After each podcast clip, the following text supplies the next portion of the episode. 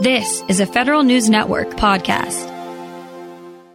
The General Services Administration is trying once again to remove the complexities that agencies face when buying commercial cloud services. This has been a goal across multiple administrations. The draft statement of work for the latest effort, called Ascend, which GSA released last week, is the culmination of months of research and discussion with agencies and people from industry. Sonny Hashmi is the commissioner of the Federal Acquisition Service at GSA. At the recent ACT IAC Emerging Technology and Innovation Conference, Hashmi told Federal News Network's Jason Miller about why he believes Ascend will be different than previous attempts to create big cloud procurement vehicles. The future of government is going to have a major digital component, no matter which level of government we're talking about. And that digital capability is going to be built on the cloud. I think that is well established. So we're thinking about as the government agencies mature in their adoption of cloud, what kind of new models do they need for us to make available so that they can be more resilient, more flexible, more competitive in not only identifying the right solutions, but then helping, uh, getting the help from industry to implement those solutions. So Ascend is our approach to start thinking about what the next level of maturity looks like in agencies' adoption of cloud. We've been thinking about this challenge for some time, at least a year of internal deliberations, but now it's time to really get industry engaged. And that's why we released uh, the Performance Work Statement. We look forward to robust conversations, both from cloud service providers, services companies, system integrators, and others, to really help us think about not only the purchasing mecha- mechanisms and methods, but really help us help shape our thinking around what the future of digital tech stacks will look like. And we're hoping the Ascend will be one mechanism or the primary, the most default, most usable mechanism for agencies to start think about when they're thinking about uh, modernizing their digital stacks. What have you learned over the past year as you've done your internal market research? Have you put out kind of the, those initial flyers to industry and started meeting and listening and understanding? How has Ascend kind of developed into what it is the draft today? As the leads for IT category across uh, G- uh, across the federal government, FAS has a key central role to play we hear a lot from our customers on what's working, what's not working, what the limitations of existing models are. For example, you can buy cloud services today on schedules, but there's different models like you know consumption-based pricing and so forth that are not easy to implement in that model. So we've been hearing about that feedback for some time. That was the foundation for us to start thinking about what a new model could look like. We've done a lot of work internally in partnership with our TTS organization to really also think about what modern cloud adoption and, uh, and implementation looks like. All of that is just a starting point, though. Now it's time to really get direct feedback from large and small, most importantly, small innovative companies to help us think about how this vehicle is not going to be just good for our, our, customer base, but also is going to create new opportunities for new suppliers. One key feature of Ascend is this idea that the consumption based model. I know the senior procurement executive, Jeff Koses, put out a memo maybe January, February timeframe around consumption based cloud buying. Uh, that was a huge win for GSA, something that I've been following, I think, for a better yep. part of a year and a half, too. Is that a key piece to Ascend, the way it's developed, you're developing it today, that agencies can, I need $10, $10 worth of cloud, and then next month I'll need $20, and I can always up it as I need more. Yeah, I mean, that's definitely one of the key cornerstones, right? And, and we have to get it right. I mean, there's literally, there's legitimately some, some, uh, some challenges to implement that, uh, that approach at scale, right? Appropriation cycles are what they are. We want to make sure that the appropriate financial and uh, procurement controls are in place. We're not violating policy and regulations. But like within all of that framework, we have flexibilities and ability that we haven't, I think, exercised at scale before. So that's that's definitely a key key cornerstone. The other thing for me is creating a marketplace that is competitive. It can't just be a small number of highly highly capable cloud companies because if we if we don't create continuous opportunities for new companies to join the marketplace, then we failed because this market is changing very rapidly. And as, as, soon as as soon as we release a BPA, the next day there's going to be new capabilities that are not included in that BPA. So we need to we need to have continuous ability to add new capabilities into this marketplace. We know that the Alliant 2 contract, the GWAC, has been a very popular way to buy cloud cloud services. We know the schedules have been very to buy cloud services. I think uh, Alan Hill, your colleague, mentioned that GSA saw a huge increase in 2020, like 1.6 billion dollars in cloud buys compared to earlier when it was about a billion dollars. And he goes, things have tailed off a little bit, but still very popular. What's the need for Ascend? How is Ascend going to be different than what you already offer through either Line 2 or the schedules or EIS or I could go on. that's a great question, and and, and, and you're right. Uh, we've seen a continuous kind of increase in cloud adoption across government. At this point, I believe Uh, we're doing about $8.6 billion worth of cloud uh, purchasing across federal government, and that's an increase of about 2 billion from, from just a year before. It's important for, for folks to recognize that cloud is not like a set aside thing anymore. Like, you know, I think too many people talk about cloud as a thing that is different, unique, and we need to buy it specially. Cloud is just part of how we modernize, how we deploy technology. So, yes, when you use the Alliant vehicle to modernize, and the primary fo- primary focus for, for, for Alliant would be to buy professional services to help you modernize your solutions and technologies. Cloud is going to be a component of that, of course, and it should be. Similarly, when you want to just buy a discrete number of licenses and it's easy buy, it's fairly straightforward, schedule is always going to be available. But there's a huge opportunity and challenge right now of between those two extremes. There's more and more agencies are going to multi-cloud environments these require agencies to think about how these cloud technologies work with each other, to, you know, integrate with each other, how to secure them, and so they're specialized services, but it's also uh, highly complex licensing models that are becoming challenging for agencies to procure through a straightforward vehicle like schedules. So Ascend is designed to solve for that problem. And a good example of this, again, going back to is consumption-based pricing. It's not easy, especially when you have many different cloud providers. Each one of them has their own set of products, own licensing model, own you know product pricing models. To be able to navigate those things in a straightforward, give me 10 of these and I'm going to pay you 10x uh, the price, these require some thought. And so what we're thinking about is like what agencies thinking about their overall architecture that may involve multiple cloud technologies in their own unique pricing models and own use licensing uh, schemas. Ascend is going to be designed to be able to address those complex needs. Uh, at the same time, you know, not all of those requirements may require lots of very high intensity professional services, and so maybe Alliant is not the right fit for you. I also recognize that you know we sometimes make things more complicated than they need to be. So there's some level of overlap and gray areas between these vehicles. I get that, but we do think that if if we hadn't heard loud and clear from our customer base on the need for having a flexible, agile way to engage with cloud providers, we would not be pursuing down this road. But uh, we've seen that over and over again. We're seeing a lot of agency level BPAs being being let, which I think adds complexity and frustration to the industrial base no company wants to bid on a Department of Commerce BPA, Department of Homeland Security BPA, and DoD BPA. So we do want to make sure that we also reduce friction and burden for the industry, and this is one way to do it. GSA over the years has put out different BPAs similar to this one email as a service, infrastructure, yeah. platform as a service, and struggled to really get agencies to pick up on it. But is there a sense that you're too far behind. Agencies have already developed their own BPAs. Agencies already have found their quote unquote approach to buy the cloud the way they like to, yeah. and GSA is coming in a little bit late to the party. Is that maybe that's not a fair based on what you've heard from your clients, but but yeah, talk no, a little bit about a, that. It's, it's a fair it's a fair question, and and possibly some truth to it, right? And that's why I don't want to make the presumption that we've figured it out.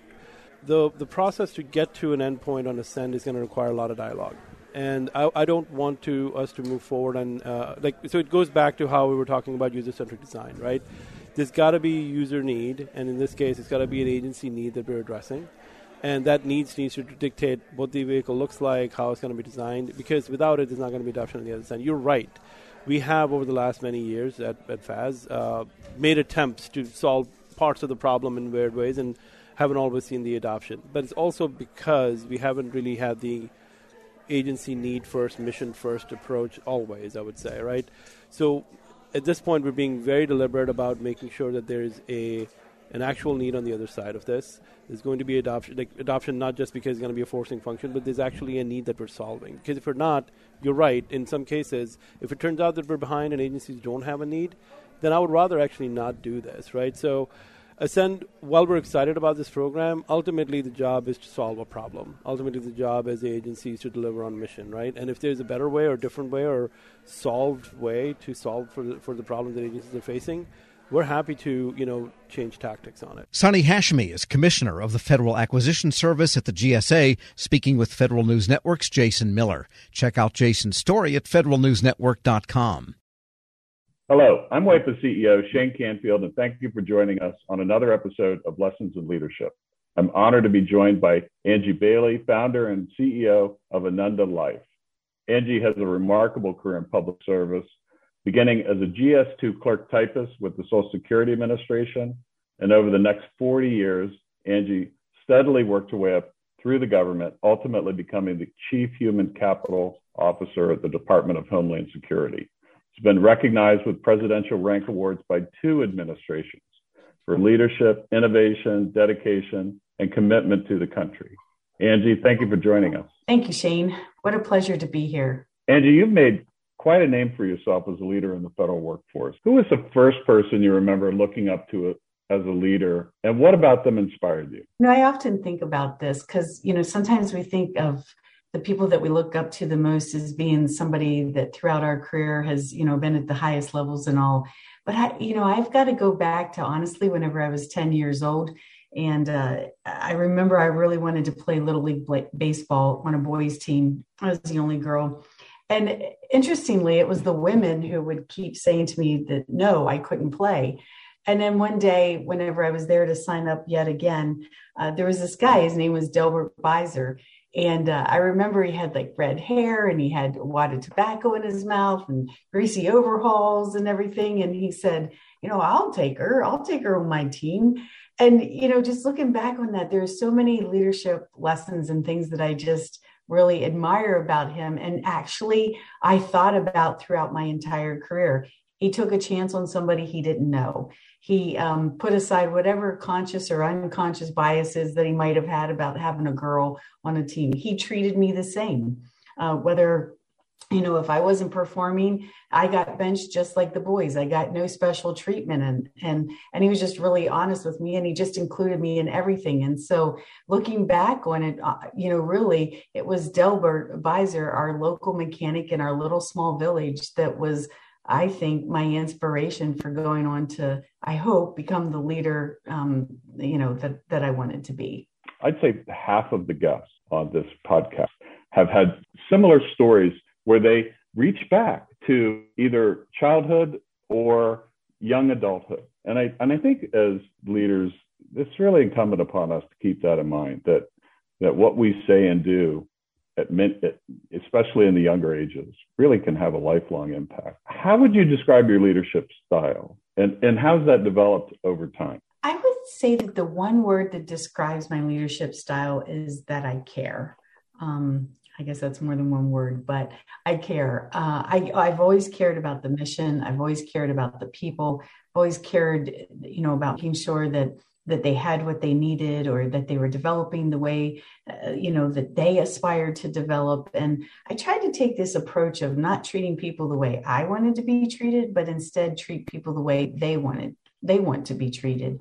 And I think that that really kind of developed over my career. You know, I started out just like most leaders do where it's very results driven it's all about the bottom line you need to make sure that you get everything accomplished because you know that's what everybody's looking for the goals the metrics etc but i think as you mature and you go along you start to to your point you draw back on those early childhood days or early adult young you know whenever you're a young adult and you say you know i think that there's a little bit more to this than just the bottom line.